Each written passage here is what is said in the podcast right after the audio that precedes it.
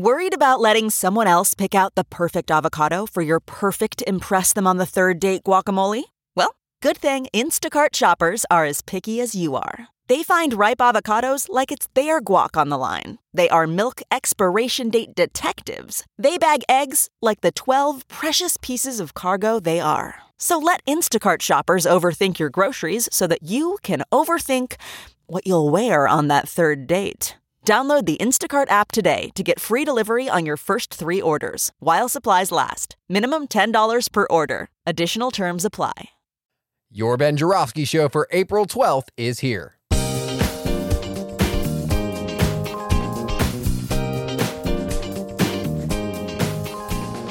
All right, before we get started with the show, I want to make sure you're liking and subscribing to the Ben Joravsky Show on social media and on your favorite podcast platforms. It's really easy to do. It updates you on when new content's coming your way, and it helps the show.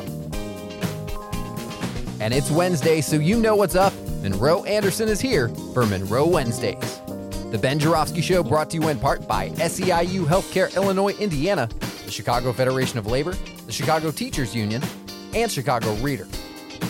ChicagoReader.com for everything there is to know in the city of Chicago, where to go, what to do, what to eat, what to drink, and so much more. If you like columns from Ben Joravsky, bonus interviews from Ben Joravsky, you can find all that stuff at ChicagoReader.com. Just throw a forward slash Joravsky at the end. That's J O R A V as in victory, S K Y.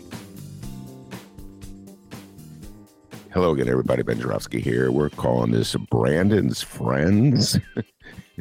or maybe we should call it Brandon's Team. Or how about Brandon's Team and Friends Wednesday? And here's why. Day began bright and early for me, uh, ladies and gentlemen, with a text from a dear friend of the leftist persuasion, an old friend of mine who's a lefty, just like I am. Uh, and in his text, I will now call it up.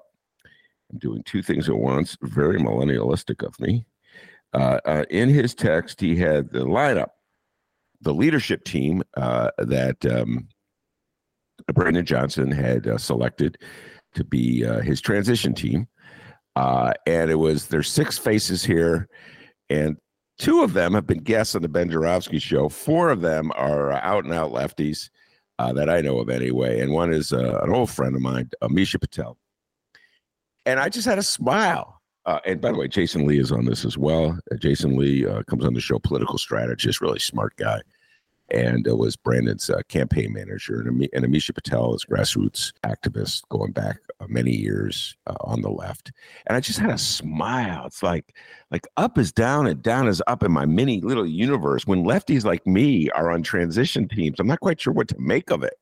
You know, I make fun of myself, and my guests make fun of me because I'm like a a self hating lefty, I always assume that anybody like me in politics or thought, anybody reacts to the world the way I re- react to the world, will never, ever, ever be in a position of leadership in the city of Chicago. We'll always be on the outside looking in. We'll always be like a minority, you know, outshouted by the majority.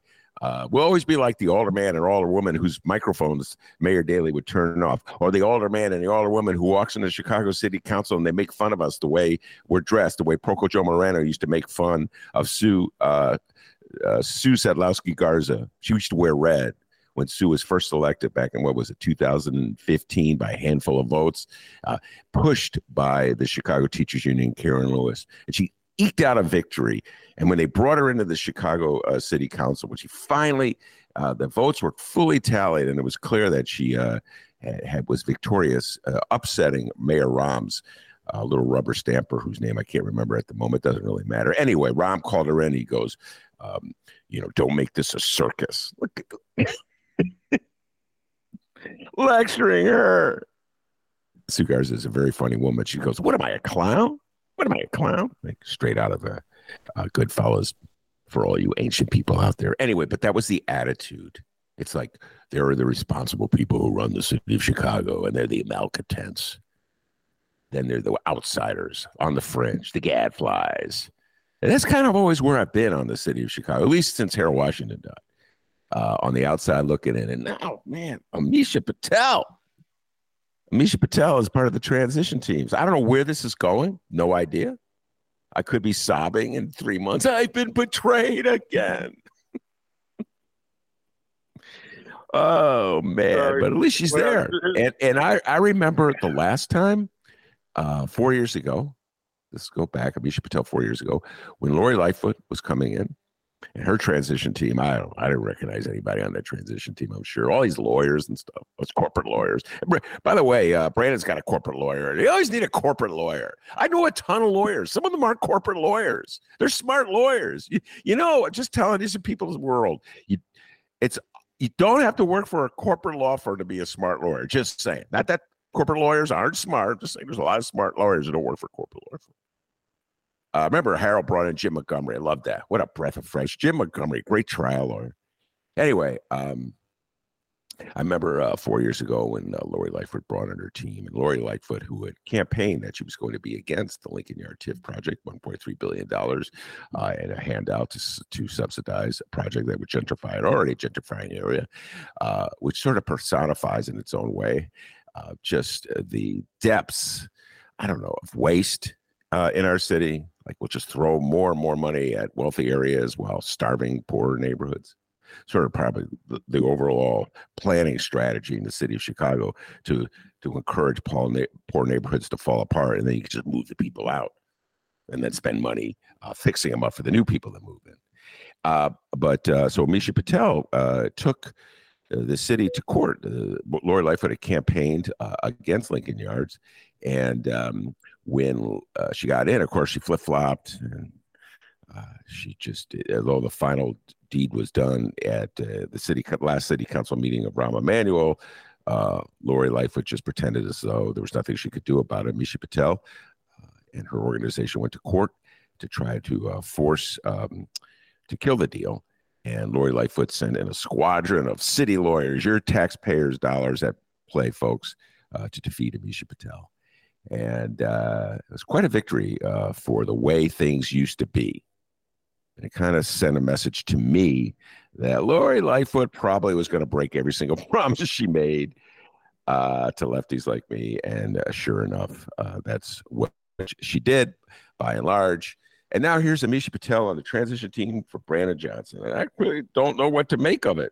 It's like I can't envision a city of Chicago in which people who are in the fifth floor, who are running things, who are in charge, are remotely like me or with terms of ideology.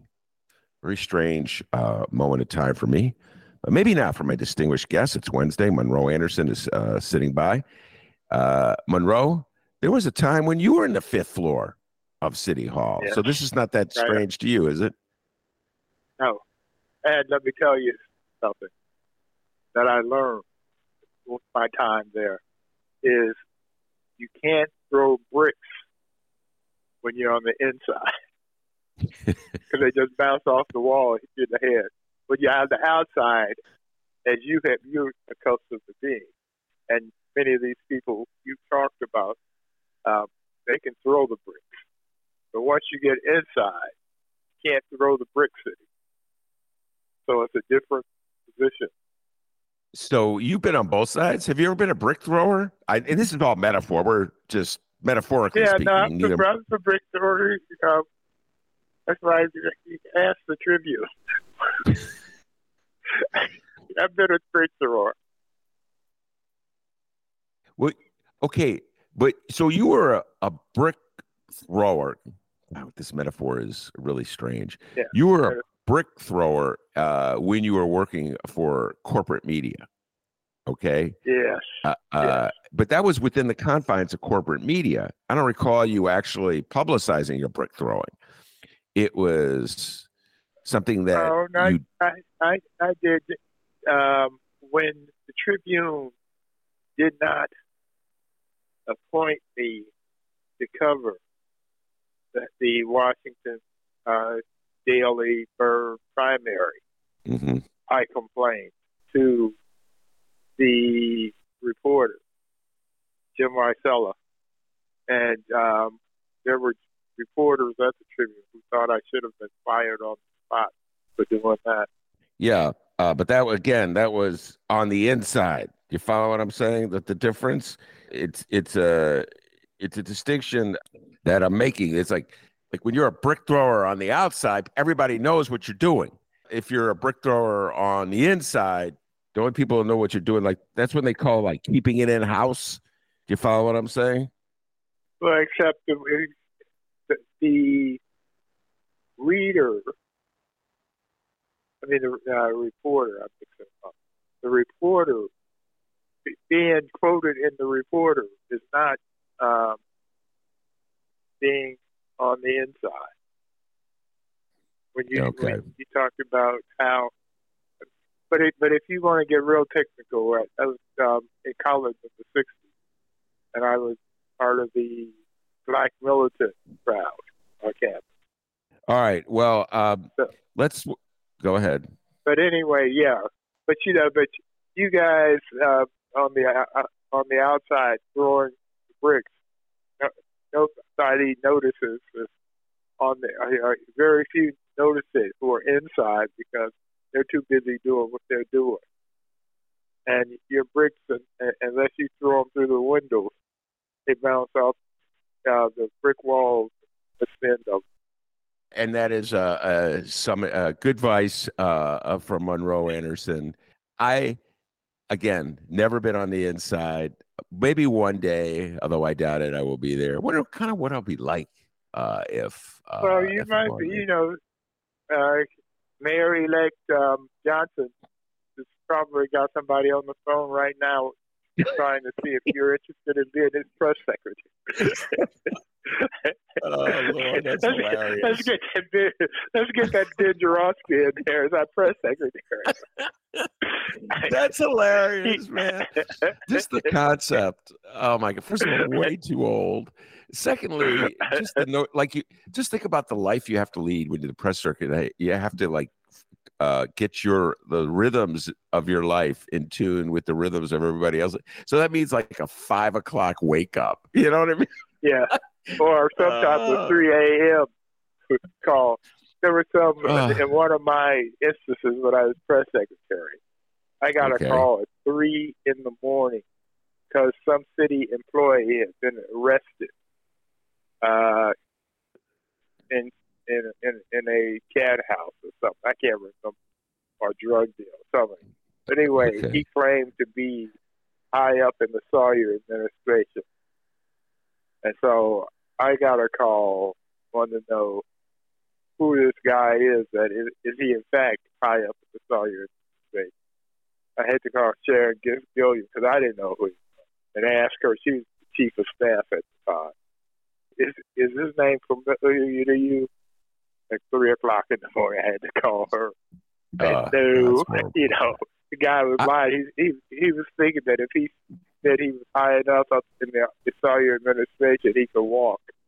All right. So three o'clock in the morning doesn't sound so bad to me. Uh, if I'm not being woken up, if I'm already up, because I usually am. Uh, but having to get up at five o'clock in the morning sounds bad to me. All right, let's shift gears here. Uh, I've been, uh, I got a uh, a great text or an email. I don't even know. A, a comment on Instagram um, for longtime listener uh, J Marie, and like to uh, read this to you, Monroe, and get your thoughts. Uh, she was responding to, I think, comments that you and I were making last week uh, with Delmarie Cobb. Uh, most, mostly me, I think I was making. And uh, so last week's show uh, was last uh, Wednesday. Monroe comes on every Wednesday. We were talking about why Brandon won. Uh, and uh, I go went on some riff. I can't remember exactly what I said, uh, but I think J Marie pretty much captured whatever it is uh, that I said. So I will now read to you J Marie's message she sent to me, and then let's have a little discussion. Here we go. I love your show. I listened to you for years and read your column for even longer. I agree with almost everything you say. However, I do not agree with your constant point that black people in general are progressive and are leftists. You said on a recent show that because 80% of the black vote went for Brandon Johnson, that may, means that black people are leftists. Black people voted for him because he is black, plain and simple. You always mention Jesse Jackson's runs in 84 and 88 and how he was o- supported overwhelmingly by black folk. Again, he was supported because he was black. I canvassed for Brandon in black wards on purpose so I could talk to other black folk about what Brandon was. Uh, about about why uh, Brandon was our people, our dude. The general sentiment was they didn't want to support Vallas and wanted to support the black man over the white man. No one brought up his platform. Also, I am fortunate to be able to talk to black people all the time about a bunch of different things. Many of their opinions expressed are centrist rights or center viewpoints, i.e., views on crime, religion, education, public aid, housing, employment, etc. If black people were truly leftists, why did we not support Bernie Sanders? I voted for the man twice, but my people in general did not we voted, uh, we preferred Hillary and Sleepy Joe. J Marie, that's funny. Hillary Sleepy Joe. Uh, we preferred Hillary and Sleepy Joe. Oh, yeah. Why do you think that is? All right, I am going to uh, answer first, Monroe, and then I noticed okay. this is like a pitch right down the middle of the plate for you, uh, because right. Monroe and I have been having this conversation endlessly for as long as we've known each other uh, and we will have it until the day we leave this earth. So here's the point I was making, J Marie, and that is this Black voters do not instinctively abhor leftist politics. I believe that's a narrative that I must confront every like four years in the presidential cycle, four years in the mayoral cycle. It's put out there generally by the Republican Party in different forms or another. As a way of saying we have a lot in common with black voters. And generally they're talking about on issues having to do like gay marriage uh, that kind of uh, social issues abortion perhaps. And they completely overlook the whole notion of equity and equity right. is generally over overlooked by Dems as well, like really demi Dems, like Rahm Emanuel Dems. They overlook the issue of equity as well, like fairly dividing the pie. Just to use the Chicago example, fairly dividing the pie. And at the core of every significant black run political movement in my lifetime that issue has been there. And that is a progressive issue. That is a New Deal issue. The whole notion of equitably distributing goods and services, cutting up that pie. So we're more or less fair as opposed to having a pie in which some people get a huge chunk and other people get crumbs. And that I don't that's that's basically 101 lefty progressives, progressivism. And Republicans have nothing they can't deal with that because their whole platform, when you get down to it, is coveting the pie, making sure that huge chunks go to the favored few. And so I believe that essential, basic notion of fairness and equity uh, is at the heart of the three most significant uh, black run movements of my lifetime, uh, Monroe, and that would be, of course, Harold Washington and Jesse Jackson, uh, and and now Brandon Johnson, eighty percent of the black vote, and so I don't believe it's just because Brandon Johnson uh, is a black man. I think that obviously plays a huge role in it, but I also believe that there's a notion, a demand, a need, a want in the city of Chicago for a more fair uh, and equitable distribution of the goodies, to put it mildly. Uh, and so I also believe that's at play. So that's why I always say um, that uh, black voters fit more comfortably in the progressive uh, arena. So that's my response to J Marie. What's your response, Monroe? Uh, black people have to be practical in, in, in voting. Um, so if they vote their issues just like anybody else does, uh, and and uh, uh, what unites us more than anything is racism. Uh, good old fashioned American racism. And so any candidate who um, expresses resistance to racism gets gets the lion's share of the black vote. And so, yeah, Brandon got the vote because he was black, but he got the vote because he was black and and addressed racism and inequity. Um, Harold did the same. Jesse did the same. Uh, it, uh, uh, yeah, yeah. Scott, the North Carolina black senator. Tim Scott. Um, doing uh, Tim Scott, yeah. He, he's in Iowa testing the waters now. He will not get a huge black vote if he's a candidate because he's not going to be talking the talk. He's going to be mouthing the interests of the MAGA crowd and the white supremacists. Well, that's a, a great transition uh, for a whole other part of the conversation we're going to have uh, Tim Scott and Clarence Thomas. Uh, yeah, and uh, right. we're going to get to that because um, oh.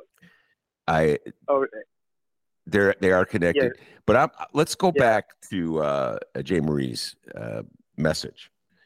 Um, okay. So Bernie Sanders, think about this, Monroe. You yeah. had a choice between Bernie Sanders, Hillary Clinton, and Sleepy Joe, Joe Biden. They're all white. Okay, so yeah. it doesn't fit the paradigm. It doesn't fit the uh, well, I'm going to support the black person just because he's black. Bernie Sanders has uh, been a fighter against uh, racism longer than Sleepy Joe, uh, Joe Biden, or uh, Hillary Clinton. He was on the front lines back in the early '60s at the University he of Chicago when he was protesting segregation. Yeah, he, right. Right, and so, but wait, let me just finish. Chicago. So, just to fi- yeah, just to okay. finish what J Marie is saying, when okay. when given a choice between those three, black voters went for Hillary Clinton overwhelmingly and Joe Biden. So why? Right. Because they knew who they were, and they knew what they were doing. Um, are are at least giving lip service to. Um, they didn't know what Bernie, Bernie. They didn't know anything about. You know, and uni, University of Chicago is not first and foremost on the average South Sider's mind. In fact, um, Le- Leon Despres, the alderman back, liberal alderman back many, many years ago, had, had this interesting statement. He said that Hyde Park was the only place in Chicago where uh, white liberals and middle class blacks uh, conspired to keep poor blacks out. yeah, man. yeah. Yeah. So you know, so and Bernie, you know, Bernie, what Bernie was doing, uh, you know, they, that that that was the only visibility that I know of that he had with black. And he wasn't, you know, he wasn't anti-black, but his his his his, um politics. I mean, he from a, a, a predominantly white state, a very white state, and um, it's too far out of reach. Nobody who uh, cared. He wasn't hanging out with Jesse,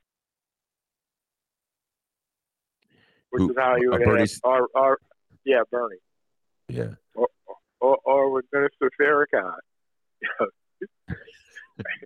And, and those are the black leaders in Chicago yeah. that vet you, basically. Well, uh, I do believe Bernie Sanders supported Jesse Jackson in '88, uh, for what it's worth. But yeah, uh, I, yeah.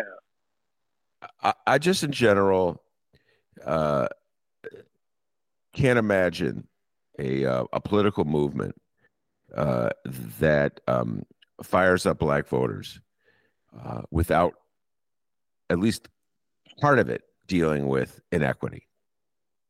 And oh, um, oh yeah, you know, uh, you're when you I think when you use the word uh, racism, uh, that's you're saying we're sort of we're sort of saying the same thing. I mean, racism goes beyond yeah. just basic inequity, but in Chicago, you know, uh, as well as I do, uh, when when Harold Randy said it's our turn, and he he meant that.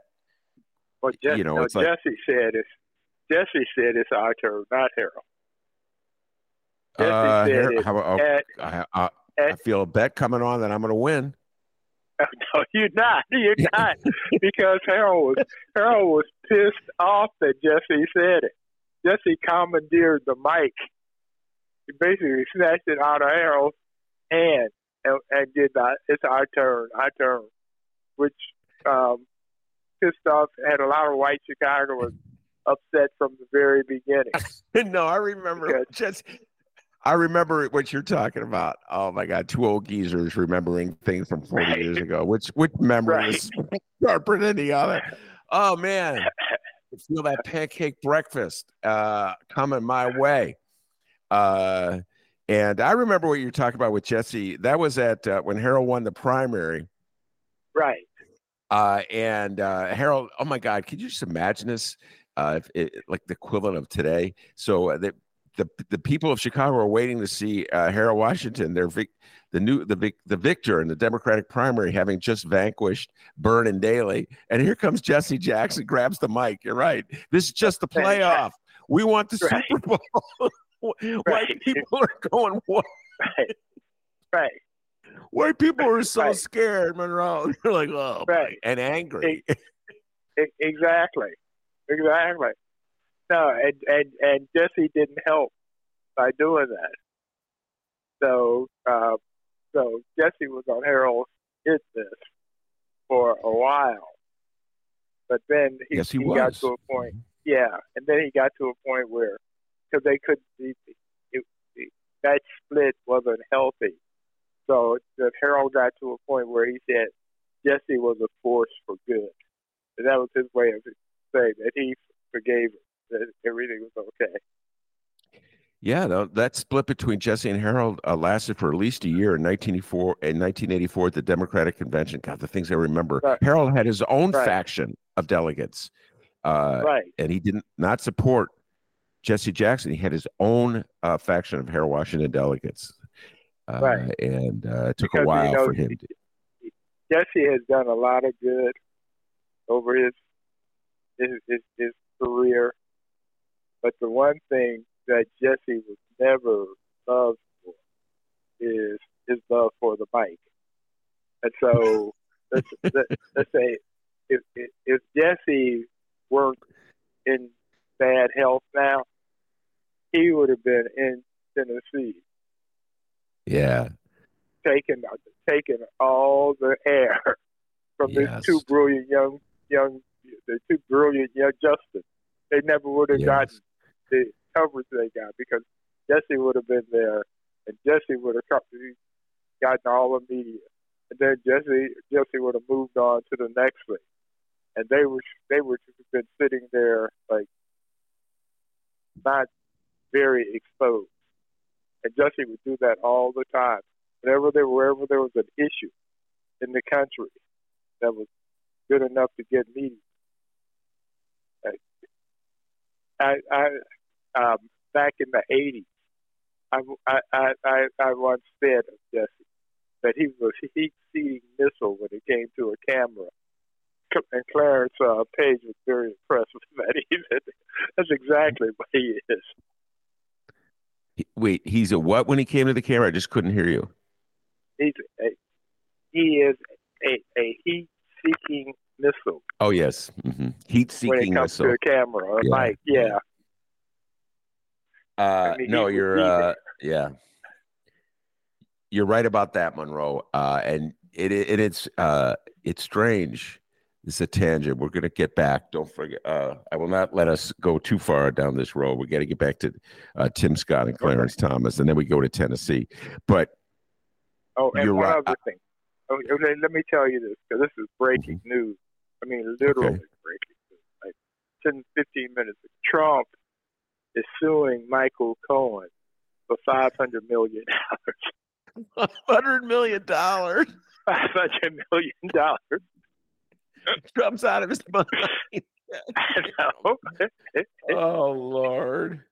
All right, uh, I'm writing that down. Uh, All right, ladies and gentlemen, that is breaking news. Uh, and again, Michael Cohen, of course, is Trump's former lawyer, uh, who was the one who paid the hush money uh, and to Stormy Daniels, uh, and uh, he paid a price for that. Uh, was sent to prison, yeah, he, federal he prison, right?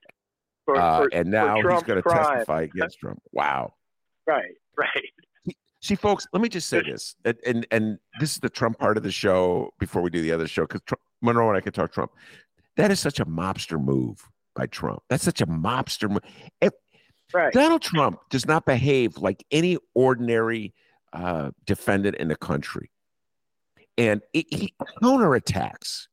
So most defendants, uh, just I've been thinking about this.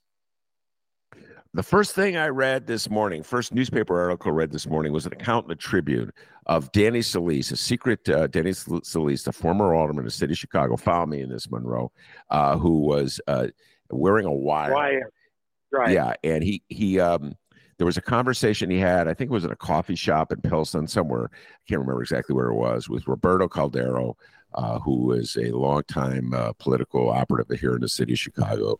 I met him back in the 80s, worked for Luis Gutierrez. Anyway, uh, it was all about payoffs and who giving money uh, to uh, secure contracts, real, real, sleazy, nefarious, typical Chicago stuff. Uh, and the reason Danny Solis was wearing the wire is because the feds caught him doing something wrong. We don't know, they have not fully explained that yet. And so as a result, he flipped and he started wearing a wire. And that is how many people behave uh, when they're caught uh, in, in, a, in trouble, when they're caught doing something they shouldn't be doing. I just saw the movie, the great movie American Hustle again, Monroe, for like the 12th time. Excellent flick.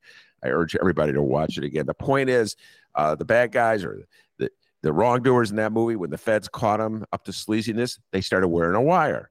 But Donald Trump doesn't play that game. Just imagine if Danny well, Donald, Donald Trump. Trump. A, he's a kingfish. There's nobody he can wear a wire to get. They want him. I know, but Trump, like Trump is a one man crime wave.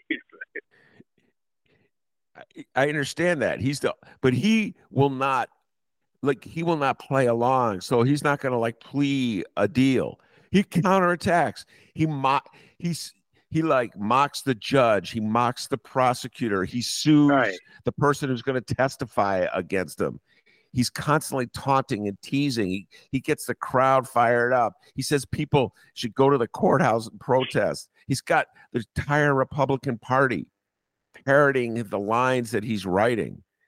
Uh, it's it is a scary and yet fascinating display of like mafioso behavior, right? Intimidation, right? Right. But he's the Godfather, so he's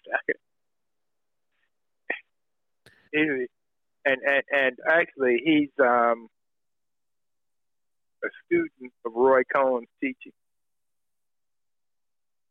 because Roy Cohn basically said um, don't don't don't give them any anything to um, challenge you. You take you you become the aggressor. Yeah. You lie, you cheat, you steal, you do whatever is necessary. Keep them off base. And that's what Trump does. Well, he's playing all his cards. I uh, I'll have to after the show read the uh, the specifics of his lawsuit, which yeah, because he always finds these lawyers. It was just a thought. My my guess is that um, he's suing um, that Cohen probably had some NDA uh, that he violated Trump. Either that or, or Trump has decided, since he makes up his own laws as he goes along, that Cohen uh, violated lawyer uh, client obligations. Therefore, he owed Trump five hundred million. Five hundred million. it's just like he pulls that five hundred million dollar figure out of the air. Oh, that sounds good. Right, exactly. five hundred million. Uh, well, and then he know, the lawyer Cohen said, the case. Yeah, right. I know Cohen said that Trump was trying to figure out his worth he would start off with maybe fifty billion dollars, and ten minutes into the conversation, it'd be up to a hundred billion. Because he just pulling numbers out his ass to begin Yeah. with. Yeah. So, um, and this is the man, MAGA, that is leading you. All right. Uh, let's go back uh, to Tim Scott and Clarence Thomas. Okay. Uh, the story, but we'll deal with Clarence Thomas uh, first. Uh, I, I've always said uh, that uh, George Bush's appointment of Clarence Thomas in 1991 to replace Thurgood Marshall as a justice on the Supreme Court is the most cynical thing I've ever seen in my life in America. Uh, right. because Thurgood Marshall was a black man. So the Republicans who say they don't believe in affirmative action, who say they don't uh, believe in any kind of uh, race norming or what have you, uh, felt compelled nonetheless to replace him with another black man. And the black man they chose out of all the lawyers in America who are black was the man who was most to the opposite of everything Thurgood Marshall stood for. So Right. the In only fact, thing he had in common with Thurgood Marshall was race, Monroe. Uh, Right. It was a dis- Well, low Clarence down, Thomas- dirty move. Go ahead. Yeah, well, Cl- Clarence Thomas was in, was the uh, commissioner for education at the time he was named to that, and he had been put in that position to get rid of the Department of Education. This is a, he was supposed to be setting that down, and so yeah, yeah, my memory again. One more time, memory is faulty. Uh, this could be Yeah. another bet. I think he was at EEOC. Uh, we're doing this at the top Oh, of off our been. head. yeah, yeah, he Yeah. may have been. He, uh, Yeah. It was it was one of those positions that Republicans didn't like. Yeah, And so they put him in charge of it to dismantle it. So it Yeah. have been education, EOC instead of education. yeah. Yeah, it Yeah. is, you know, I'm not gonna that one. I won't. I won't spread. but the other one, oh, I got was it. Too long. I, it's our turn. I got that. Right. That's breakfast, man.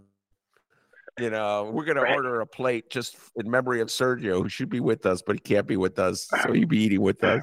Uh, I'm definitely getting that. We'll get the omelet and the pancakes. That's it, man.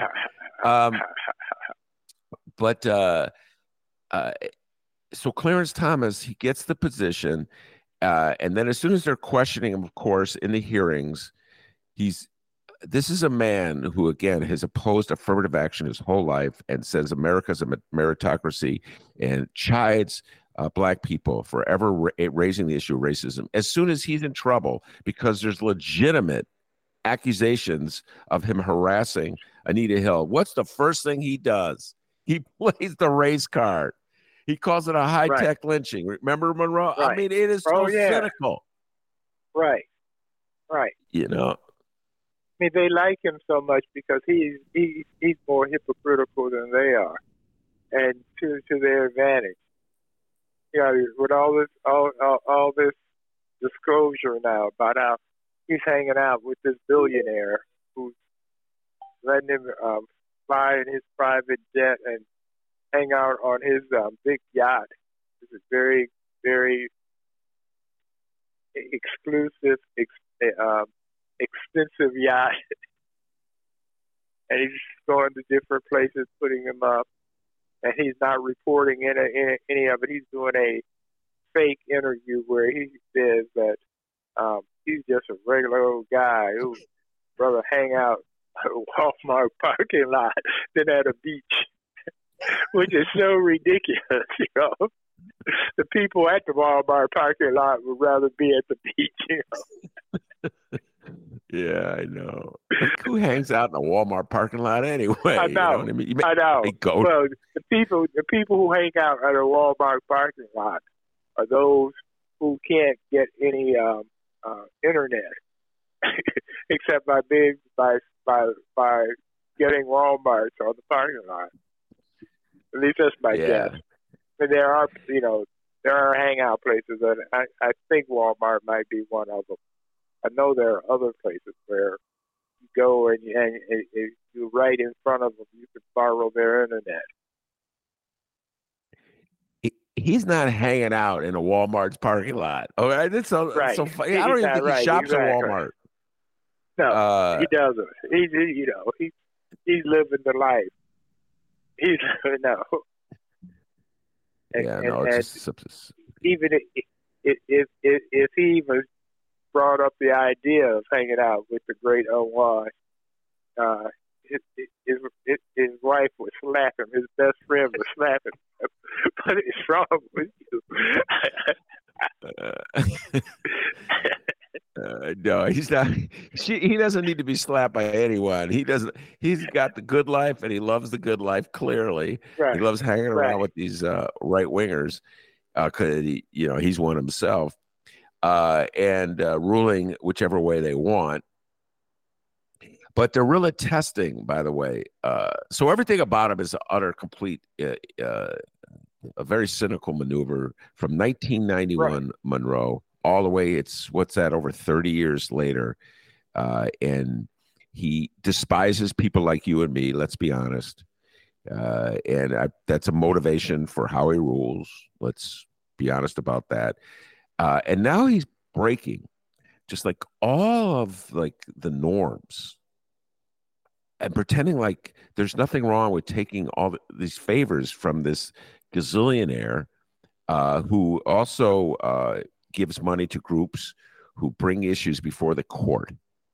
It's such an obviously obvious uh, Right. conflict of Well, interest. such- Yeah, right. But his defense is that um, he talked to people, experts, and and people of the court, and asked them if um, these elaborate trips and et cetera were in, in, in bad faith, and they said, well, if it's a personal friend, then it's not, and there aren't any any direct connection.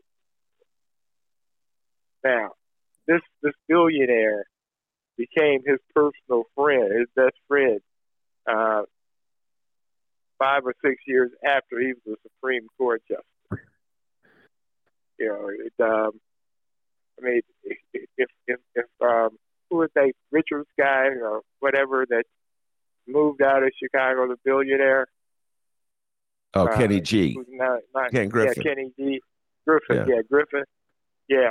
If Griff, if Griffin wanted me to be his friend, you know, and, and slide his private jet and hang out on him his uh, yacht, we could be friends. Although I would, we, would be in agreement politically, but we could be friends.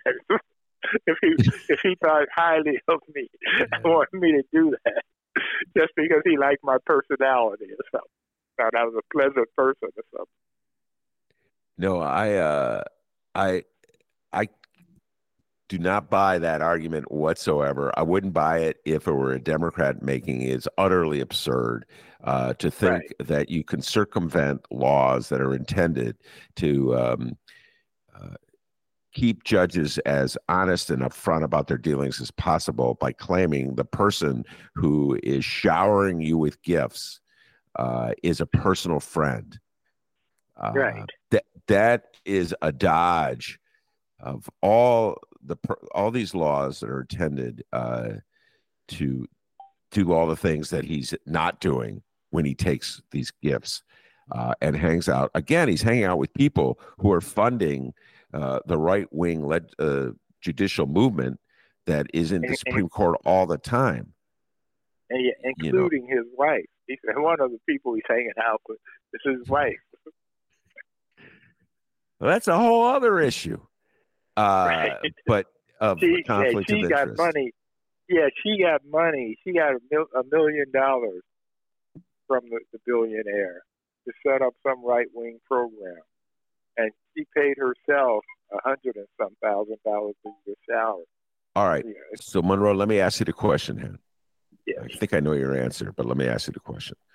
So, right now, Democrats have, as we like to keep tally, I believe uh, four cases they're mounting against Donald Trump at this moment. And uh, one in the Georgia case, of course, the, uh, January 6th, the, the records uh, that he took to Mar-a-Lago, and then the case in New York with the hush money actually, paid. there are seven cases. total. Somebody counted them up, added them up. Uh, Seven cases where Trump is in jeopardy.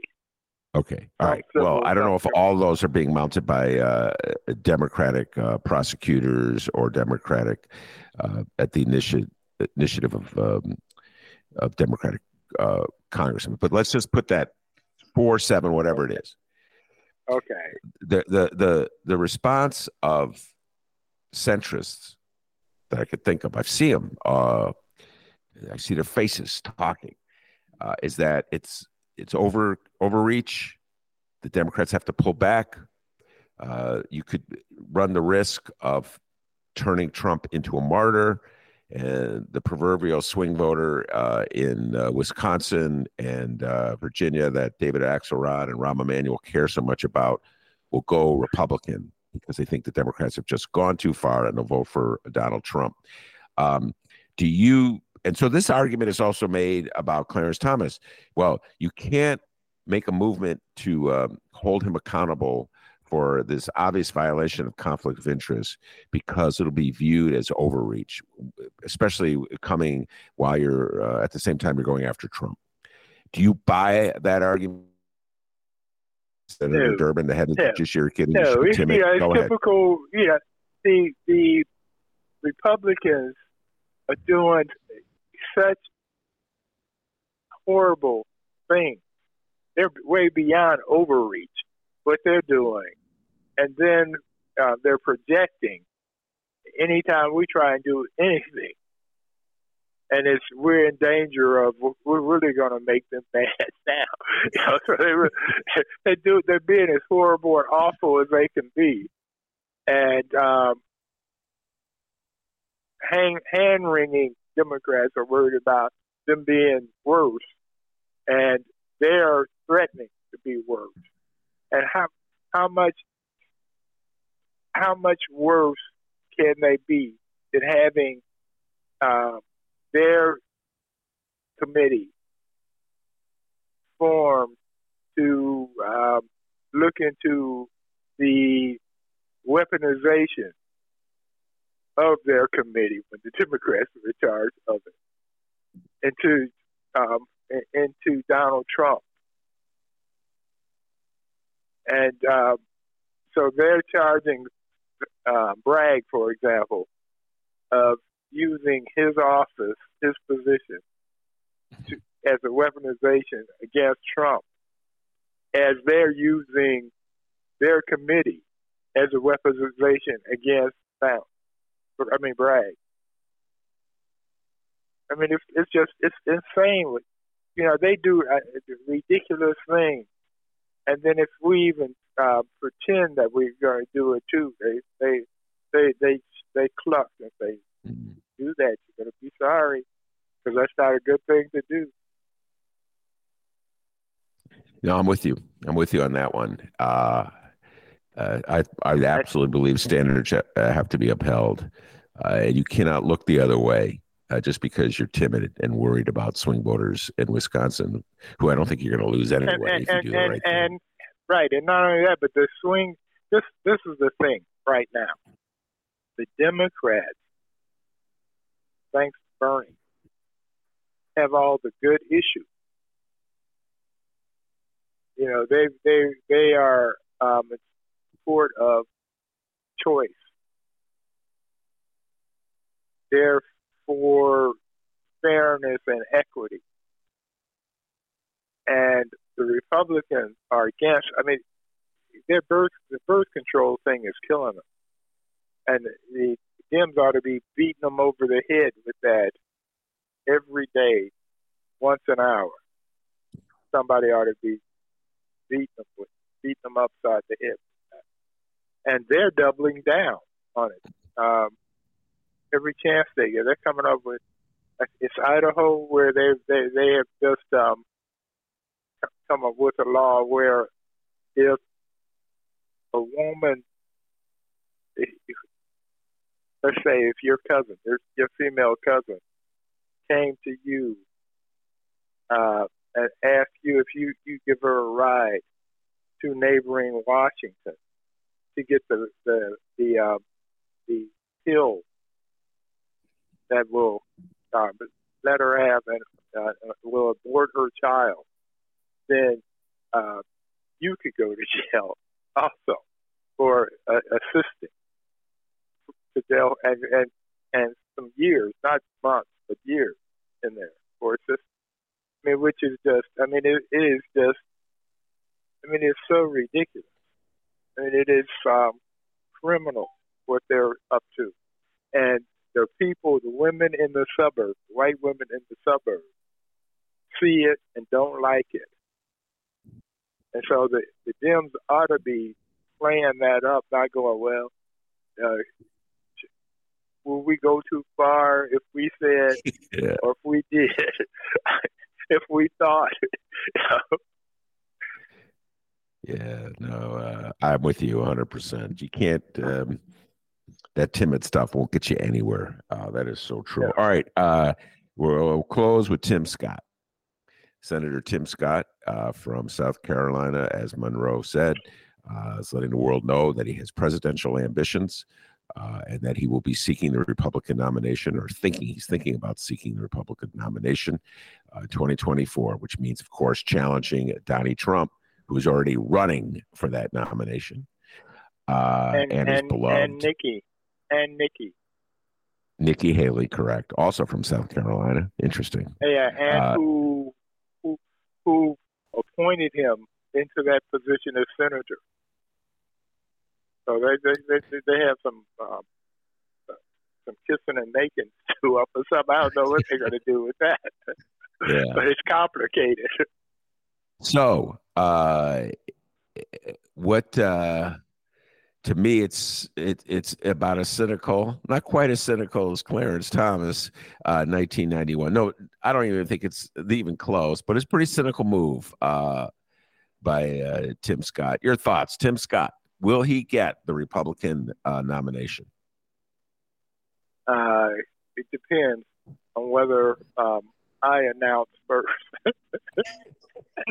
and I'm it. no, he's not going to get it.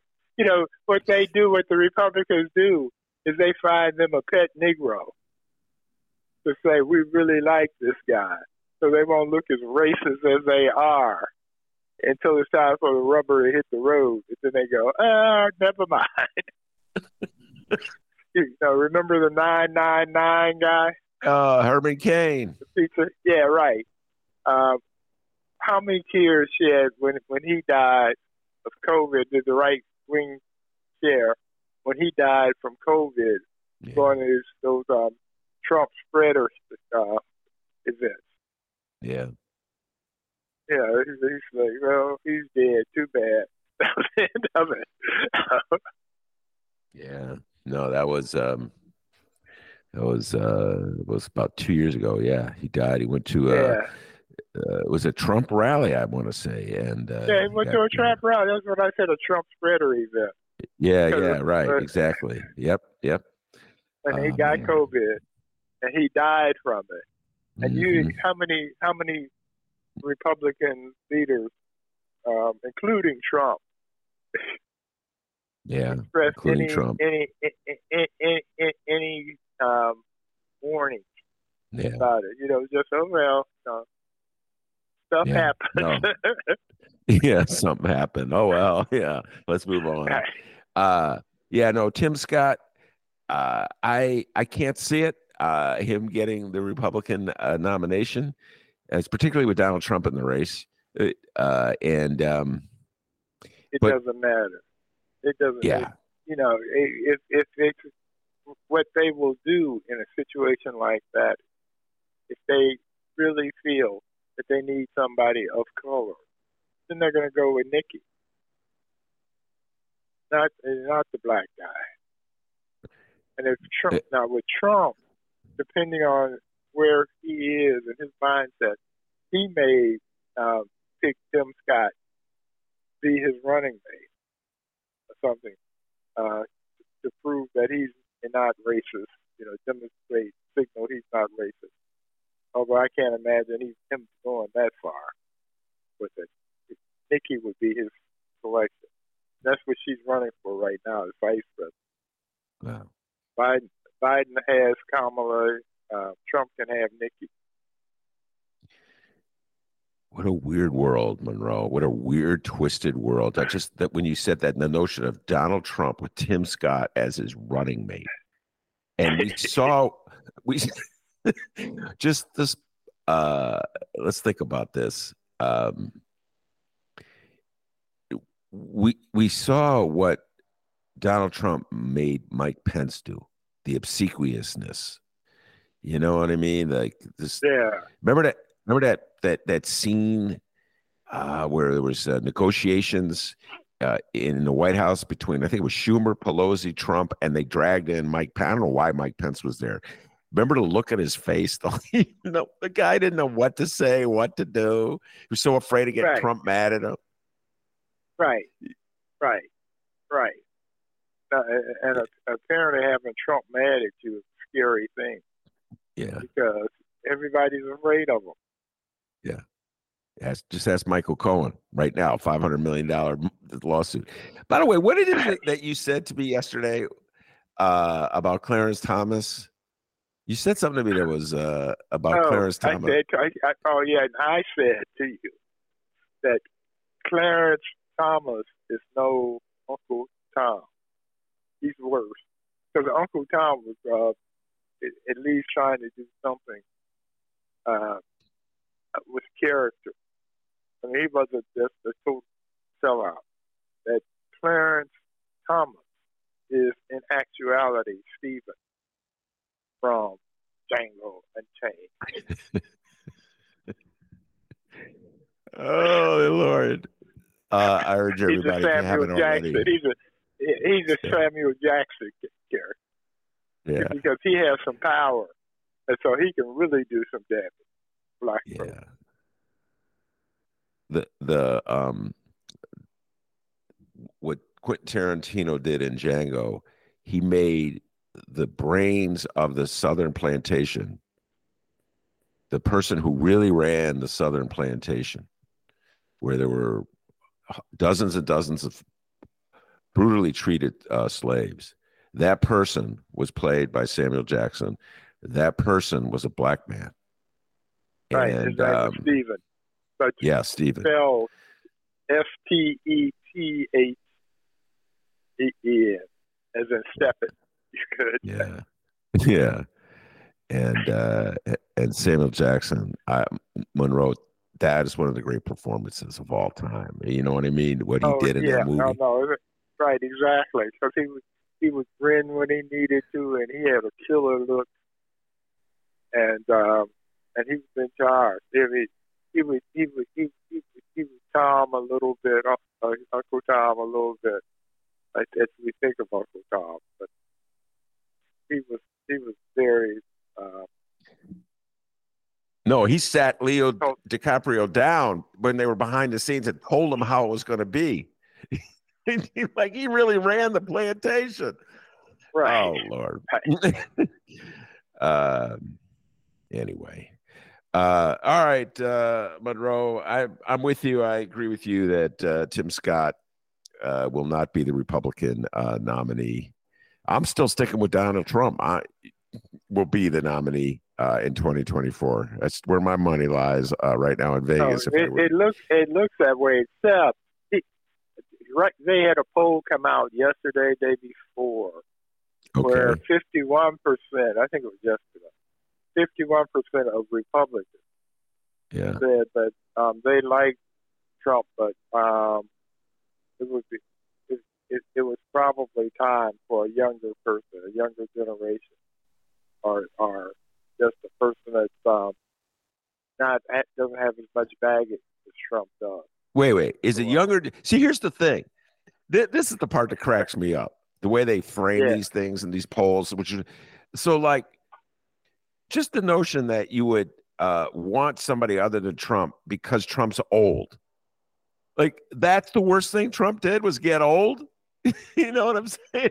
The guy Right. like tried to lead an insurrection. No, because they right no he there there have been articles written in the Atlantic with Yeah. people saying that that uh, we should not, and, and I agree, we should not focus on Trump the man because the Republican Party, the American right wing, was going in this direction anyway. Trump mm. just became their champion for this. But we really need to focus on Trumpism. Yeah. And and particularly in these these these cities and states, these states and counties where they're now making the move to um, make um, abortion impossible. It makes it impossible to get an abortion. Mm-hmm. There, there is a, a Trumpism going on out there that if Trump got hit by a bus tomorrow, it would it would still be going on. It's not just Trump. It's it's this whole fascist. There, there, there's a fascist movement going on. Yeah. Uh, and it's sizable. It's not the majority, but it's it's sizable, and that and that's what we need to be dealing. I think not just Trump. You know, if if if Trump was if Bragg convicted Trump and, and got him put in jail, Trumpism would still be happening. And in fact, it could be more Trumpism. In, in fact, right, well, there's, uh, one, there, there's one theory that Trump, after he left the court, and he still attacked the judge and, and Bragg, and what he was trying to do at that point was to have him arrested because that would even further consolidate his report, his support among the Trump nuts. Well, the Trump nuts. Uh, well, that's the issue right now with the Republicans. Do the Trump nuts control the Republican Party? or Does the Republican Party control the Trump nuts? Uh, all right, we have uh, run out of time. Uh, and on a, on a sobering moment, uh, considering Trump nuts running the country. But at least we live here uh, in the great state of Illinois, in the city of Chicago, uh, where Trump nuts uh, do not control things. So we'll end on that pleasant right. note. Um, Monroe, thank you very much. Talk to you next Wednesday. All right. All right. Okay. Bye.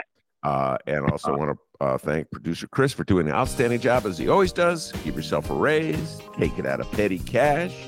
Peace and love, everybody.